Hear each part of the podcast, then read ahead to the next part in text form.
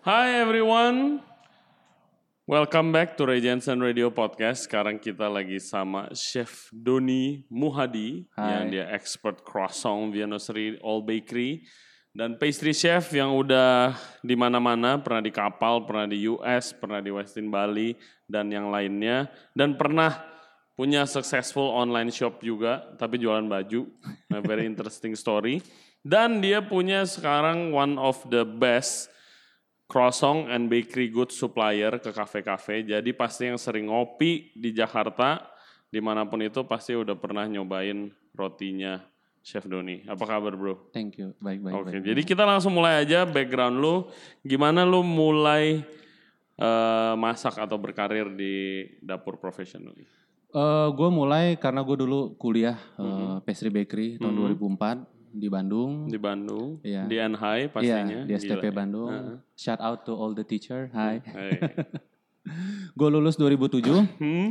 Terus gue dapat kesempatan kerja langsung ke US waktu itu. Hmm. Jadi itu gimana bisa langsung jadi waktu itu pas gue lagi skripsi Hmm. ada grand recruitment. Oh, oke. Ya, nah yang apply itu kebanyakan alumni-alumni yang udah senior lah. Hmm. Tapi gue waktu itu masih masih skripsi, gue Hmm. pikir why not lah untuk Hmm. coba kan. Gue coba, gue apply dari ya beberapa kandidat lah. Hmm. Dan mereka bilang sebelumnya nggak nyari orang pastry sebenarnya. Hmm. Tapi begitu ketemu sama GM-nya, sama HR-nya, mereka bilang, wow oke nih, kita bisa selipin pastry dua orang. Hmm. Oke. Gitu. Akhirnya gue sama temen gue dapat waktu itu dua orang. Tapi sebelum itu eh, cukup jarang kan waktu kita Wah, tadi sempat ngobrol kayak even sebagai cowok yang Iya. ngambil pastry itu Iya. jarang. Lu sendiri kenapa Iya. interested di pastry? Eh sebenarnya tuh semua nggak ada yang gue rencanain sih. Hmm. Gue dulu lulus SMA, kuliah sekolah gue juga bisa dibilang berantakan. Mhm. Gue ke Bandung itu dalih aja sih sebenarnya ke nyokap gue. Gue karena pengen jadi street musician awalnya di Bandung. Oh, iya banyak tuh. Iya, eh nggak taunya ada teman bilang, eh kuliah perhotelan di NHI. Gue nggak tahu NHI itu apa, Hmm. sekolahnya apa, lu kerja di mana. Gue cuman, oh oke, apply aja gitu kan. Hmm. Akhirnya gue cabut ke Bandung dan dan itu hari terakhir untuk aplikasi. ya. Dan gue nggak tahu tuh jurusan apa. Pada saat gue baca manajemen patisserie, tata boga, ini apa? Nggak taunya ada senior lah. Gue tanya sama dia, kalau patisserie apa kak? Kata dia, oh lu bikin kue, bikin roti. Wah, gue langsung nggak ada pertanyaan tuh, gue langsung checklist itu. Karena Gila ya, cuma iya. di convince kayak jadi lu mau ngambil kuliah tapi lu belum tahu apa itu pastry. Ya, gue sebenarnya nggak mau begitu. kuliah, gue cuman mau Belajar, tinggal di kan? Bandung. Oh, oke. Tapi Oh, kan nggak I see. mungkin orang tua ngizinin kalau lu nggak kuliah kan. Akhirnya ya udah nggak apa-apa, tapi lu harus kuliah. Mhm. Akhirnya gue Oke. decide untuk Hmm. ambil perhotelan. Terus fast track lu ke US di mana aja? Di awalnya di mana? Oke. Dan itu langsung kerja. langsung kerja. Oke. Iya, jadi first experience gue kerja ya Hmm, langsung, di US, Di gitu. Di The Setai Hotel. The Seattle Hotel. Iya, di- itu di South Beach Miami, Oke, Florida. iya. South Beach Miami ya. Pasti amazing place buat tinggal di sana. Iya, seru banget. Terus terus bagaimana eh, sebagai orang Indonesia yang pasti pertama belum pernah kerja sebelumnya Benar. Mm-mm. dan belum pernah kerja even di Indonesia juga belum Baru training doang. baru sih. training. Iya. Terus habis itu gimana rasanya waktu lu Iya, diekspos dengan langsung dunia awalnya sih shock ya. Hmm, Kayak hari pertama, pertama gue bahasa Inggris gue pas-pasan banget lah, hmm, gitu. Sedangkan lu kerja di US semua orang udah yang udah fluent banget gitu kan. Hmm. Teman-teman gue pun semua udah fluent Iya. gitu. Nah tapi ya gue nggak gue nggak kayak wah nggak percaya diri apa Hmm. nggak confident gue hajar aja udah Yoi, gitu. ya itu key-nya sih guys. Pede Iya harus aja. pede gitu. Pede aja. Hmm, jadi memang language is very important. Tapi yang lebih important itu attitude sama lu punya goal sih Hmm, gitu. hmm, hmm. Udah, gue kerja di sana kebetulan seasonal visa kan. Jadi visanya itu tiga tahun, tapi lu harus pindah setiap enam bulan. Nah itu Pindah juga maksudnya? pindah properti karena gitu. setiap enam bulan itu lu harus under eh, perusahaan yang lain, cari sponsor yang Oh, baru. Jadi Oke. s- sedikit Hmm. kompleks juga sih. Iya. ha. Tapi syukurnya kita selalu dapat sponsor. Hmm, hmm. Jadi gue enam bulan waktu itu gue di Setai eh, itu propertinya GHM. Hmm. Jadi 2007 itu masih belum begitu populer lah yang namanya molekular gastronomi, Oh, belum. Belum. belum, ada yang tahu belum belum. di Indo ya Iya. atau teman-teman gue nih di, di lingkungan NHI lah gitu. Tempat gue kerja ternyata udah begitu semua. belum. Oh gitu. Yang biasa lu kalau di pastry biasanya tuh yang klasik gitu kan, Hmm. bikin-bikin yang lu pelajarin di sekolah atau kalau lu kuliah di luar Hmm, pasti yang basic yang klasik gitu kan. Tiba-tiba hari pertama lu kerja lu langsung ngelihat yang verification yang Oh. begitu. Iya, gue langsung Gila pada zaman itu ya. Iya. Wow. Kenapa udah begitu? Karena eksekutif chefnya juga eh, bekas dari kerja sama hotel-hotel atau restoran-restoran hebat juga lah Hmm, gitu. hmm, Jadi dan pastry chefnya juga, apalagi Oke. pastry chefnya. Jadi dua-duanya ini bener-bener orientasinya ke sana yang bener-bener Hmm, hmm. modern, tapi tapi nothing crazy lah, nggak yang kayak El Bulli banget gitu ya. Hmm, hmm, Masih hmm. kayak eh, it Oke. looks like a real food lah Hmm, gitu. hmm, hmm. Tapi eh, lebih sentuhannya molekulernya kelihatan gitu. Oke. Dan iya tadi kita lu sempat cerita juga dari mulai pertama itu jabatan lu berarti sebagai Masih komi. komi ya. Komi, iya. dan lu akhirnya menjadi head pastry chefnya. Enggak, jadi itu gini, prosesnya berapa lama? tiga tahun. Tiga tahun Iya, ya. jadi nggak langsung lumayan dari. loh.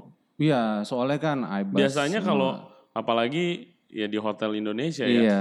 Kalau namanya Jadi, hotel tuh lama iya. banget naiknya. Di US itu eksekutif chef, chef de cuisine atau in charge di restoran itu nggak tua-tua, umurnya palingan 25, 26 itu udah udah Hmm. jadi chef Iya. semua gitu loh. Hmm. Karena ya memang mereka cepat pergerakannya gitu Iya. kan ya. Beda sama di Asia. Waktu itu Hmm. di Asia tuh masih wah masih sedikit banget lah. Iya, iya. Di, Biasa di- ya udah iya, semua Di kalau- Indo tuh belum ada restoran-restoran yang apa sih yang kayak fine dining yang bikin bener-bener Hmm. modern tuh belum ada waktu belum itu. ada. Hmm, Pastilah. Heeh. Gue waktu gue balik aja belum ada. Gue Iya. balik tahun 2011 paling baru satu dua doang. Iya. Apalagi waktu Iya, itu. 2012 tuh kan mulai ada ya ah, ah. beberapa Hmm. kakak kelas gue juga kemu- apa kebetulan ya kan.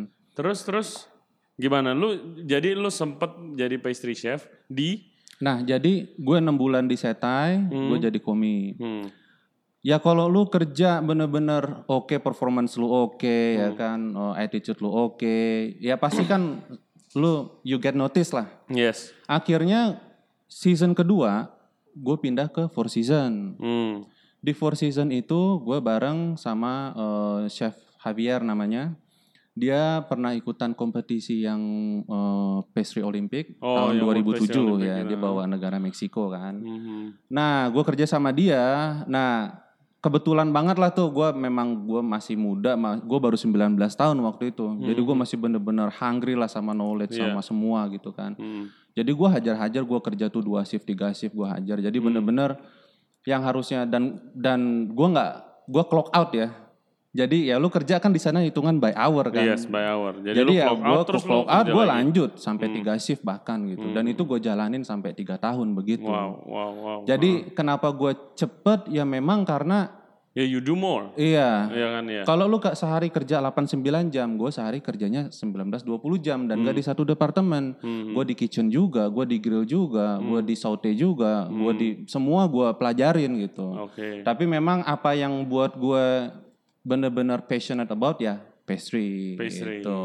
Oke, oke. Terus lanjut dari situ. Dari four season gue akhirnya naik tuh jadi demi chef. Hmm. In the middle of the season ada yang keluar, gue naik jadi chef de party. Hmm. Nah akhirnya gue pindah lagi ke Miami lagi ke hotel yang sama. Di situ gue udah chef de party. Oke. Akhirnya kebetulan sous chefnya waktu itu nggak ada, Hmm. cuman ada pastry chefnya. Hmm.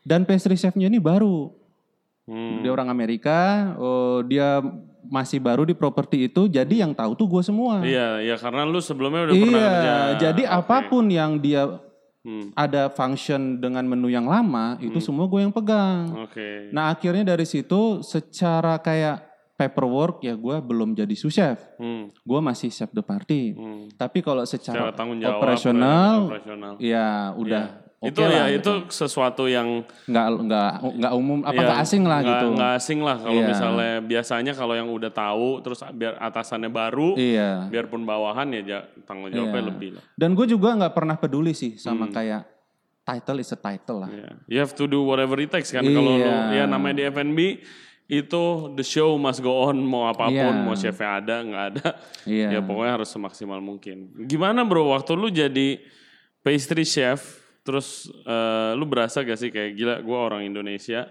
terus tapi Berasa gue jadi sih. pastry chef di Berasa US banget. gitu. Apalagi pasti ada pas kebanggaan tersendiri dong eh, biasa aja sih kalau Nah, masalah itu ya. Cuman kalau masalah kayak begitu lu udah kayak step back lu ngelihat ke belakang gitu. Hmm. Dem lu gue education aja di Bandung gitu Hmm, kan. Gue bukan lulusan luar negeri gitu. Tapi memang gue yakin kalau di dunia F&B atau sebenarnya dunia apa pun ya, Iya.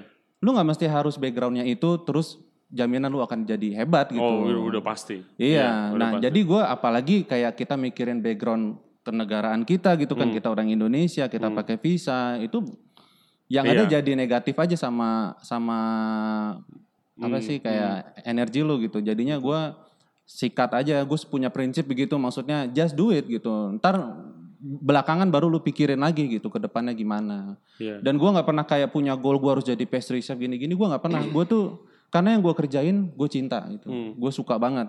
Jadi result itu gue nggak pernah lihat. Result itu ya udah gitu. Gue Oke. move on sama project lain atau sesuatu hal yang lain kayak gitu. Ya, I think that's amazing achievement juga buat lu juga dan kayak guys ya jadi pelajaran kayak ya if you want to be more dan you want to achieve more di mana pun bukan di dunia F&B dan Iya. kitchen atau pastry doang tapi in anything ya lu harus do more itu kayak ya equationnya lah Iya. kayak tadi Chef Doni tiga shift bro 20 jam gila men Iya. dan ya dan di hotel itu kerjaannya bukan yang kayak bikin kue satu biji dua biji Iya.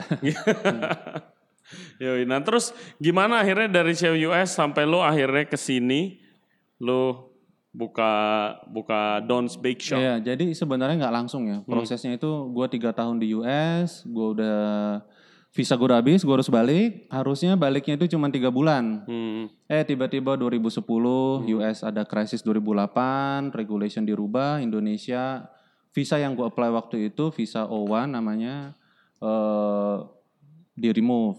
Selalu aja, Iya. ada aja ya. Dan ternyata ya kalau gue cerita eh, temen gue cerita ya waktu itu kalau gue di luar negeri ya kan jabatan gue nggak nggak tinggi tinggi banget Iya. gitu kan ya of course nggak dikasih lah visanya lah ini ternyata udah head pastry chef juga masih nggak dikasih Iya. visanya Iya, ya klasik Iya, lah masalah iya. visa itu. Akhirnya gue sempat sempat depres juga ya. Maksudnya beberapa bulan gitu gue Hmm. mikir gue mau ke mana. Gue nggak pernah kerja di Indo dan gue waktu itu bener-bener nggak mau punya pikiran buat kerja di Indo gitu. Gue nggak. Kenapa? pernah.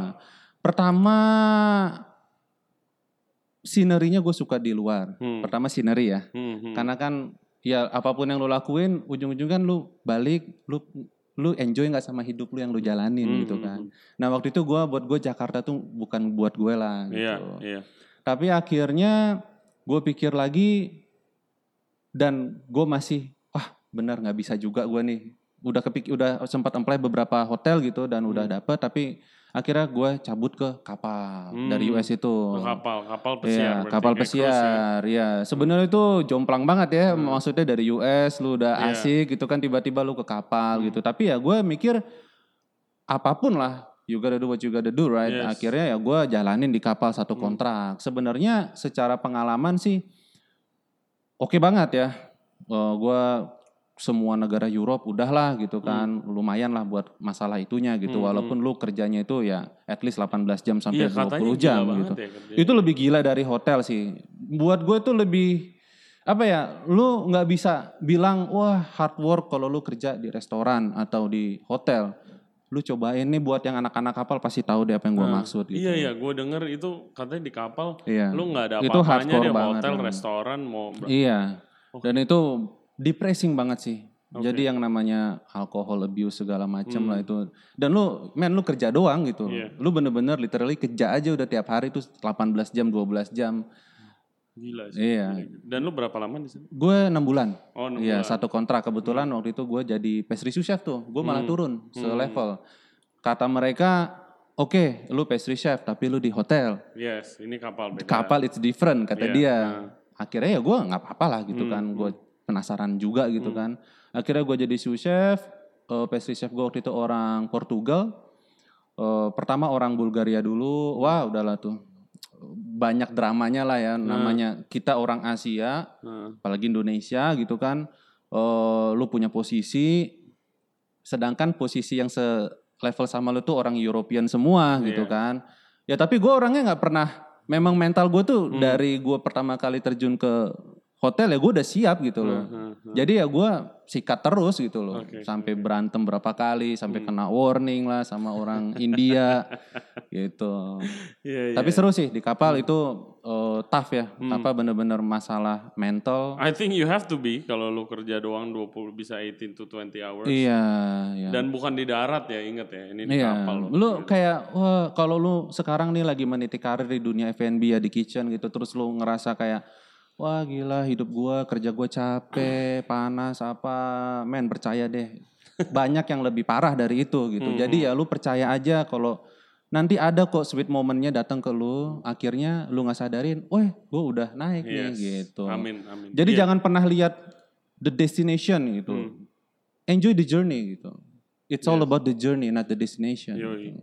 I agree. Jadi gue punya cerita sedikit soal itu. Eh gue kan gue waktu di Paris gue ngambil pastry juga kan. Iya. Dan ya gue nggak pernah masak kue sama sekali. Gue ngambil pastry karena waktu itu nyokap gue bilang mendingan ambil dua-duanya daripada ambil masak doang. Iya. Terus habis itu gue cuma pernah bikin kue ya kue nastar kalau nggak lidah kucing waktu lagi lebaran bantuin nenek gue. Ya terus ya what do you expect? Of course berantakan lah itu. Iya. Waktu gue bikin kue-kue yang awal kayak cookies yang kayak model diamond. Gue nggak ngomongin ini, susah Iya. banget ini udah. Gue ngomong kue yang kayak strawberry shortcake-nya tuh yang Iya. Frazier. Gua, Tradisional lah ya. ya PTVA gue gosong, fruitcake gue gosong. Wah gila sih. Gue Iya. udah chef gue bilang kayak ini lu kalau begini nggak lulus. Terus gue udah kayak gue akhirnya gue sampai ke kepala sekolahnya. Gue inget gue bilang kayak ini gue sama sekali nggak ngerti pastry nih. Oke. Gue nggak ngerti kenapa resep udah sama, yang katanya pastry pokoknya resepnya jangan sampai beda Iya. satu gram pun gitu. Oke. Tapi begitu bentuknya sama nih di luar oven begitu masuk punya gue gosong dia Iya. enggak gitu kayak. Terus tapi ya chef gue ya bilang sama sama yang seperti lu bilang dia bilang is lu jangan lihat result dulu lu tuh Hmm. Iya, baru awal dia bilang. benar. Jadi eh, lu lihat nanti lu tetap keep doing what you doing with hard work and big heart dia bilang. Terus kayak nanti you will be surprised along the way how far you've Betul, come gitu kan. iya. Lu udah sejauh apa gitu. Ya terjadi dan akhirnya pun nilai pastry gue sebenarnya jauh lebih bagus daripada nilai masak gue sebenarnya. hmm. Iya. Tapi gue I cannot stand sticky fingers gue. Cannot stand sticky fingers. Dan oke lanjut lagi Oke. dari eh, lu di kapal, lu enam bulan di kapal, lalu ke sini. Oke, waktu itu gue pas di kapal selesai kontrak gue balik, gue rencana merit, Hmm. gue bilang sama nyokap gue kan, Hmm. mah eh, Doni mau merit nih gitu. Hmm. Waktu itu umur gue baru 24 sih ya.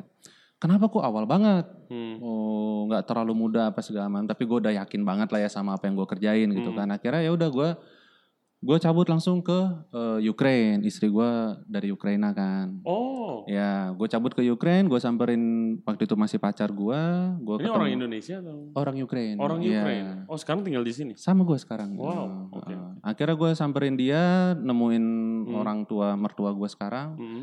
Udah gue bilang sama mereka kalau gue mau merit sama anak lo, Hmm. dan mereka support banget walaupun kita nggak pernah ketemu gitu. Dan gue pacaran sama istri gue cuma dua minggu. Tunggu, gimana? Ya, once you believe it, you Oh. just know, right? Apa? Cuman apa sih kayak lu udah tahu dan lu udah yakin gitu dan so, Ah. so far Oke. gue nggak salah gitu Yes, maksudnya. yes. Heeh. Enggak, tunggu, belum pernah ketemu gimana maksudnya? Jadi gini, pas di US season terakhir 2010, Heeh. istri gue tuh kerja jadi seasonal worker. Ah. Dia jadi waitress gitulah. Hmm. Nah, gue gua dia biasa ngambil breakfast pastry kan jam 6 pagi tuh. ya kan? Ya udahlah biasalah gue modusin sama kuasong ya. Oke, oke, oke, oke. Iya, akhirnya gue long distance sama dia. eh, terus gue mikir udahlah gue pengen Hmm. Oh, jadi selama lu di kapal, waktu lu balik ke Iya. Indo sini bentar itu juga long distance. long gitu? distance. Eh, Long distance setahun 6 bulan sih gue sama dia. Oke, nice, nice, Hmm. nice, nice. Dan terus terus. Balik dari Ukraine, eh, arrange segala macam untuk urusan kawin, Hmm. lumayan susah kan banyak ininya, banyak urusannya yang harus diurus. Tapi udah gue kawin, abis itu gue langsung mikir nih hari pertama gue kawin gitu. Orang enjoy gitu ya sama wedding partinya apa segala macam, gue malah mikir gue mau ke mana gitu. Nah, Gue mau Dan ngapain? iya. juga ya. Dan gue kan nggak pernah kerja, gue nggak pernah tinggal di Jakarta gitu Hmm. kan. Gue harus adjust lagi, gue harus adapt lagi. Hmm. Akhirnya biasa nih banyak pelarian yang biasa di luar pasti begitu ke Indo ke Bali dulu. Iya, itu banyak apa banget sih. banyak banget lah Hmm, hmm. begitu. Akhirnya gue decide untuk ke Bali. Hmm. Gue bilang sama istri gue waktu itu, udahlah kita ke Bali aja yuk. Hmm, Gitu. Memang gue bilang sama dia bukan liburan, gue bilang sama dia kita langsung ke Bali aja. Ah ke Bali, lu yakin lu di sana mau ngapain? Ya Hmm. gampang lah, gue bilang. Gue bisa cari kerjaan gitu kan. Gambler. Iya, akhirnya udah gue berangkat ke Bali nih hari ini gue merit, besoknya gue langsung ke Bali pagi-paginya. Amazing. Gua gua hari pertama itu ya gue masih liburan deh tuh selama satu bulan lah ya. Hmm. Sambil lihat-lihat hotel-hotel restoran perkembangannya di Hmm. Bali kan gue belum familiar gitu Iya. kan. Waktu itu masih sedikit lah restoran-restoran modern gitu. Sekarang kan wah udah banyak banget gitu Hmm, kan. hmm. Akhirnya gue eh, end up di Westin. Hmm. Tapi, gitu, di Bali. Ya emang kalau di dunia kita ya orang yang bisa kasarnya bisa masak atau bisa Hmm. bikin kue itu sebenarnya yang nggak usah pusing sih kalau Iya. soal kerjaan ya Iya. kayak mau ke mana pun dan di mana pun biasanya itu dapat lah Pasti ada kesempatan iya, lah. pasti ada ya. Selama lu masih mau nyari iya gitu. oke di Westin jadi pastry chef dong Jadi pasti? pastry chef. Nah, tuh gue 2012 ke Westin. Hmm. 2012 gue jalanin lah tuh setahun sama istri gue kebetulan juga kerja juga akhirnya di hotel. Hmm.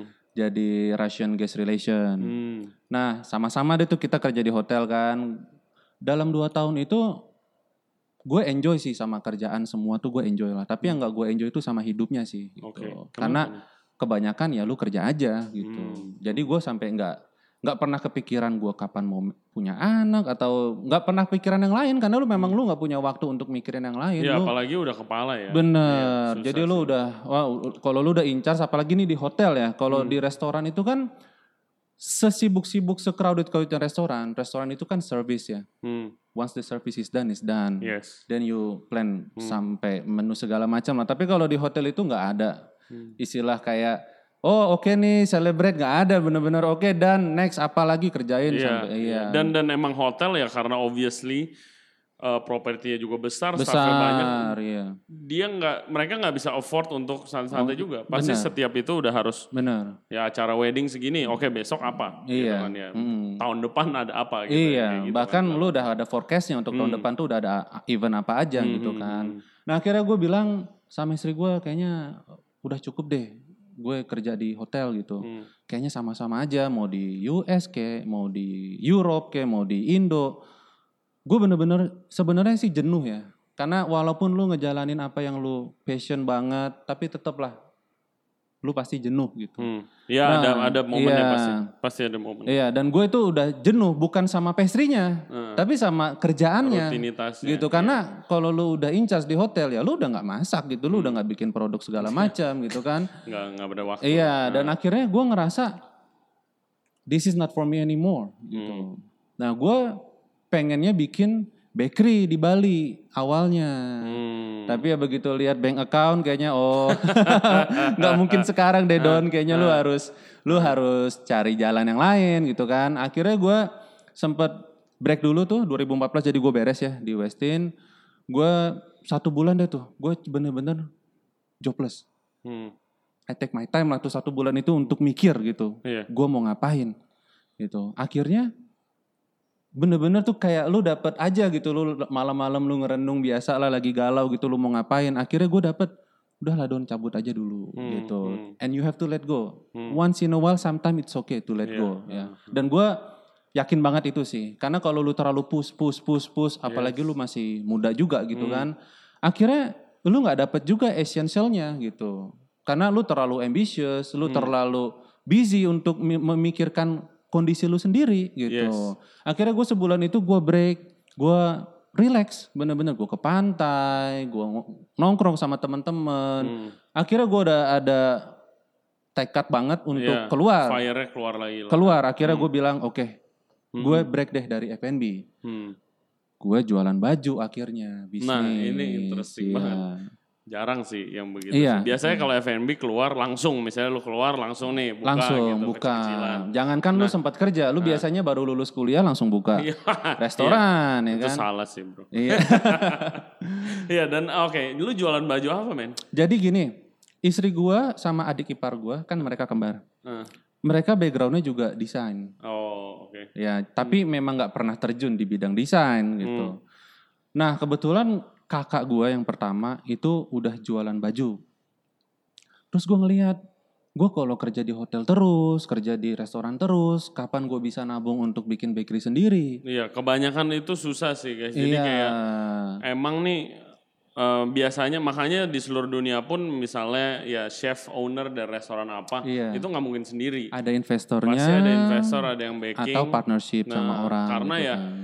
Emang susah mau di betul. mau diputar segimanapun ya bisnis kita ini F&B yang nggak mungkin duitnya lebih banyak dari Betul. investment banker gitu Iya. loh yang nggak mungkin. Apalagi setapan bakery kan Iya. alat-alatnya Waduh. lumayan gitu kan. Waduh, iya Ya, apalagi lu dengan background yang lu udah pernah di professional kitchen, lu maunya yang proper, maunya Nah. yang bagus, tapi lu nggak punya duit, ya akhirnya gue mikir gue harus bisnis, gue nyari duit dulu gitu. Oke, namanya apa nih tokonya nih? Eh, ad- kita punya tiga brand sih. Oh, tiga Ada, brand. Iya, jadi awalnya satu brand namanya Sofinska. Sofinska itu nama terakhir istri gue. Hmm, Sofinska kita buka waktu itu di TC Kuningan. Awalnya gue belanja sendiri ke Cina. Awalnya beli baju jadi. hmm, Akhirnya abis jualan baju jadi itu gue kayak mikir orang jualan baju emang ada duitnya gitu kan. Tapi ya udahlah, gue percaya aja deh gitu. Hmm. Maksudnya iya. gue ngejalanin sesuatu kan kita harus percaya gitu Hmm. kan. Akhirnya gue jualan hari pertama gue langsung damn ini bisnis yang bagus banget dibandingin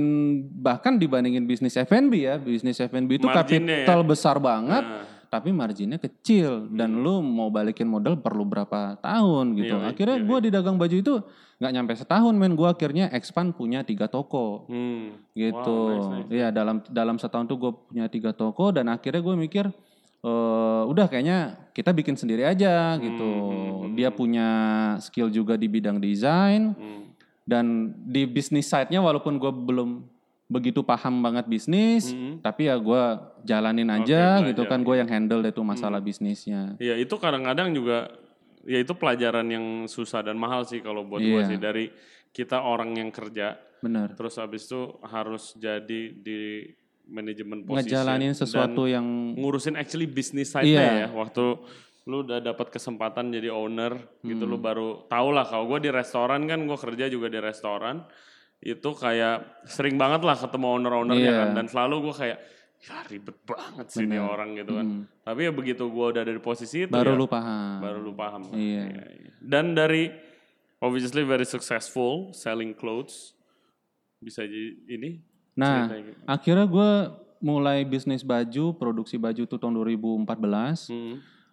Eh, tapi gue tahu, gue turning pointnya tuh di situ. Hmm. Kalau dari awal gue jual baju itu memang untuk nyari modal untuk buka mimpi gue yang sebenarnya, which is open my own boulangerie Hmm. Iya. gitu. Ah, ah, ah. Akhirnya gue perlahan-lahan nabung deh tuh. Satu tahun pertama gue beli mixer, Beli mixer. dan itu bekas ya, Ah, ah. karena yang baru pun masih mahal gitu Iya, kan. iya, iya, iya. Terus gue punya duit lagi lebih, gue beli freezer, gue beli dough sheeter, gue beli oven, dan itu empat tahun setengah prosesnya. Gila. gila, Iya, gila, gila. jadi bener-bener Jadi gue ngumpulin kecil-kecil gitu ngumpulin ya. kecil-kecil. Jadi gue kayak udah punya space kecil gitu, Hmm. yang tadinya buat space gue iseng-iseng doang lah gitu untuk gue apa tweak Iya. something gitu. Hmm. Akhirnya istri gue nih yang bilang, kalau lu setiap hari gue perhatiin kok kayaknya nggak happy gitu kan. Ada yang kurang. ya. Memang selama empat tahun setengah itu ya gue depres Hmm. karena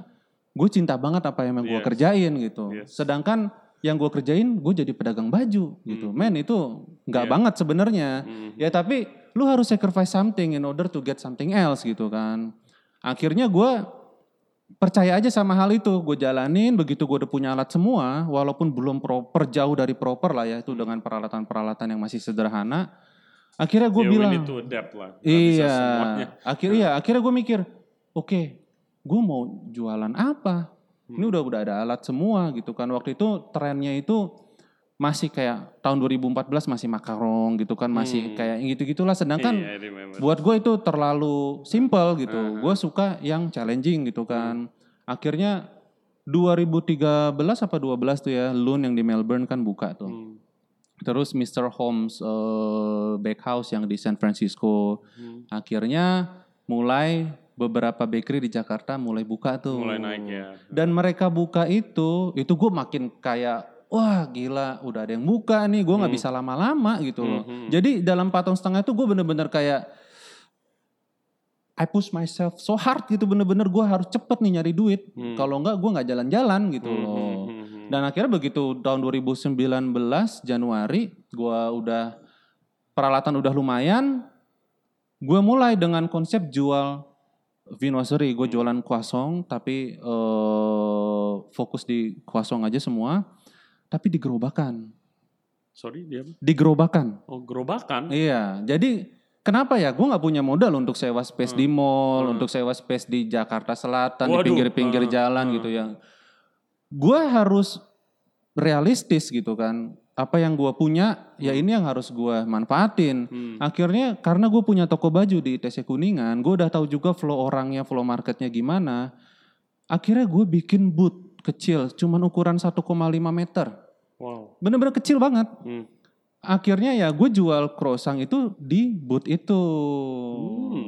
Yang penting gue mulai dulu deh karena gue Yes. bingung gue nggak tahu mau mulai dari mana gitu. Iya, karena gue iya. semua masih sendiri gitu Hmm, loh. hmm, hmm. Gue nggak ada bisnis partner, gue nggak Iya. punya investor, semua tuh masih sendiri lu ngejalanin Hmm. sendiri. Gue abis gue baking pagi-pagi gue nganter pakai mobil sendiri gitu kan. Gue nggak kepikiran jadi wholesale waktu itu. Hmm. Tiba-tiba di ITC ini kebetulan banyak juga tuh yang punya kafe, Hmm. jalan-jalan lah di ITC. Akhirnya mampir, wih ini croissant oke nih gitu kan, masukin ke kafe enggak? Akhirnya ada yang ngubungin gue, Pak bisa masuk ke kafe enggak, supply gini-gini. Sebenarnya gue nggak siap untuk itu. Oke. Dan ini pelajarannya banget, untungnya gue nekat ya. Jadi kalau lu nunggu untuk siap, lu nggak akan siap men. Hajar, Yes. Udah, gue bilang oke, gue siap. Padahal gue masih berdua. yang masak masih gue, gue mulai dari jam 4 pagi itu sampai Iya. sa- ya sam, gue tuh all day, all night di kitchen, Pokoknya bener-bener. iya dulu bisa siap Bener, bisa iya. Akhirnya itu At dalam least that's one foot in the door lah. ya kan? betul. Akhirnya dalam satu bulan itu overwhelming tuh, banyak banget kafe-kafe kecil yang Hmm. mulai ngubungin gue karena gue mulai promosiin di Instagram. Hmm, hmm. dan gue juga nggak punya marketing gitu kan gue tuh Hmm. semuanya masih pakai ya masih semua apa yang gue punya lah gitu Hmm. kayak posting foto gue masih pakai HP kamera gitu Hmm. kan nggak ada yang edit edit canggih pakai nggak Hmm. ada bener-bener apa Iya. yang gue punya aja karena yang gue percaya itu kalau lu punya produk bagus the product will speak Shine, ya. It will speak eventually ya. Iya, mau jual, eventually ya. Memang perlu gimana? waktu. Ah. Kalau memang rezeki lu cepet, Hmm. ya lu dap cepet dapat notisnya. Tapi kalau memang lama ya lu jangan nyerah karena Hmm. semua orang juga punya prosesnya gitu, nggak langsung sukses gitu kan.